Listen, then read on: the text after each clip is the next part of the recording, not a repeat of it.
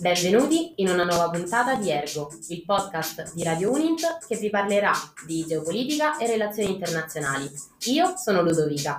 E io sono Adriano. Mettetevi comodi e godetevi il viaggio. 3, 2, 1. Benvenuti alla seconda puntata di Ergo. Oggi vi portiamo a Taiwan e vi parliamo di una questione geopolitica attuale spesso associata nell'ultimo mese alla guerra che ha coinvolto l'Ucraina. Iniziamo come sempre partendo dal nome. Eh, Taiwan è uno stato insulare dell'Asia sudorientale che è poco distante dalla Repubblica Popolare Cinese, eppure questo non è l'unico nome con cui l'isola è conosciuta. Vero Ludovica, infatti viene definita anche come Repubblica di Cina o Isola di Formosa. Il primo nome fa riferimento alla, all'entità politica che vigeva in tutto il territorio cinese a partire dal 1912, che è l'anno della caduta dell'ultimo imperatore, fino al 1949, che è l'anno della fine della guerra civile cinese. Il secondo invece è stato coniato proprio dai portoghesi verso il XVI secolo. Ilha Formosa, letteralmente Isola Bella, sottolineava proprio la struttura geografica eh, visivamente accattivante per i coloni europei. Come sempre quindi il nome ci dà già informazioni importanti sull'argomento che andiamo a trattare. Infatti Taiwan è caratterizzata da una storia travagliata, fatta di conquiste europee, guerre interne e legami con la Cina. Partiamo quindi con un veloce quadro storico per sottolineare come l'attuale situ- eh, situazione taiwanese sia frutto di fattori culturali, storici e geopolitici. Allora, per quanto riguarda l'ambito storico, i primi coloni europei ad arrivare in territorio taiwanese furono proprio i portoghesi, nel XVI secolo appunto, seguiti poi dagli olandesi, che portarono eh, la Compagnia delle Indie Orientali, e più avanti arrivarono gli spagnoli. Vere e proprie ondate migratorie cinesi si ebbero soltanto a partire dal, dal XVII secolo, e ehm, da queste seguirà poi una guerra per il controllo del territorio di Taiwan, nella quale un soldato, Koxinga, un ufficiale cinese della, dia- della dinastia Ming, per, per, precisare, sconfiggerà definitivamente gli olandesi ponendo fine all'avventura coloniale europea. È da quel momento che quindi Formosa rimane in mano cinese per più di due secoli, finché alla fine della prima guerra sino-giapponese, nel 1895, viene ceduta al Giappone, che ne mantiene il controllo per 50 anni, quindi fino alla seconda guerra mondiale.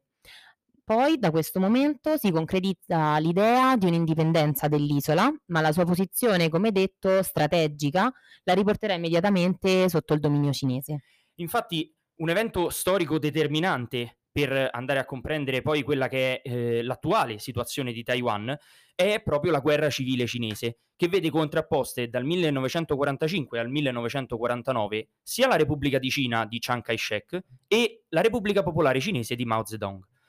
La vittoria dei comunisti di Mao costringe poi Chiang Kai-shek a ritirarsi in territorio taiwanese, rivendicando l'autodeterminazione del paese, che prende il nome di processo di taiwanizzazione. Il termine indica proprio la volontà di eh, raggiungere l'indipendenza sotto tutti gli aspetti, dal punto di vista linguistico, culturale, etnico e soprattutto politico. Quindi adesso passiamo alla geopolitica e cerchiamo quindi di capire quali sono i fattori che rendono Taiwan così importante sullo scacchiere internazionale. Innanzitutto l'isola vanta una posizione geografica che è fortemente strategica perché i mari che la circondano sono un punto di, collega- di collegamento fondamentale tra l'Indo-Pacifico e il Mar Mediterraneo. È proprio la sua collocazione che la rende quindi così importante non solo per la Cina ma anche per gli Stati Uniti. Esattamente. La Cina da sempre considera Taiwan come una propria provincia, sia per ragioni economiche, sia per ragioni ideologiche. Allora, dal punto di vista economico, dobbiamo precisare che Pechino è il principale partner commerciale di Taiwan e l'isola vanta uno dei più avanzati stabilimenti industriali per la lavorazione dei semiconduttori e dei microchip, il che la rende leader mondiale di rifornimenti per ogni tipo di, di tecnologia, sia da, dagli armamenti fino all'ambito quotidiano mentre dal punto di vista ideologico Xi Jinping ha sempre detto di voler realizzare entro il 2049, che poi è l'anno del centenario della fondazione del Partito Comunista Cinese, il progetto di un'unica Cina. Questo progetto cosa prevede? Si dice proprio disposto a raggiungere l'obiettivo, quindi di un'unica Cina, quindi di riportare tutte le entità e, e tutti Taiwan e, e tutti gli altri ambiti territoriali intorno alla Cina all'interno del, del territorio cinese ehm, con l'obiettivo anche di utilizzare la forza militare nel caso.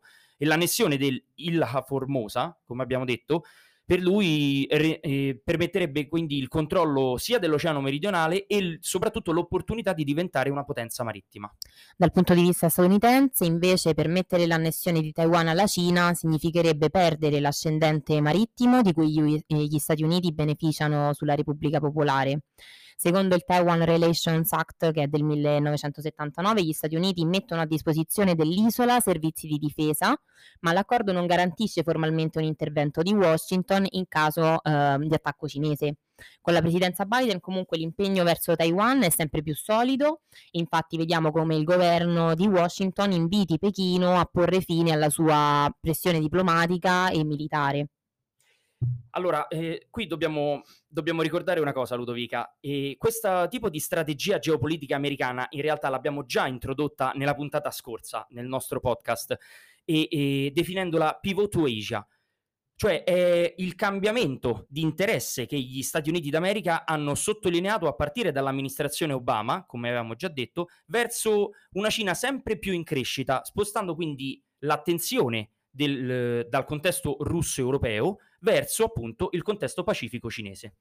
Ergo, giungiamo al cuore del, del, podcast, come può evolvere la questione in futuro e quali sono gli scenari che possiamo aspettarci? Sicuramente Taiwan, occupando una delle posizioni geografiche più strategiche, è un'isola alla quale né la Cina e né tantomeno gli Stati Uniti vogliono o vorranno rinunciare.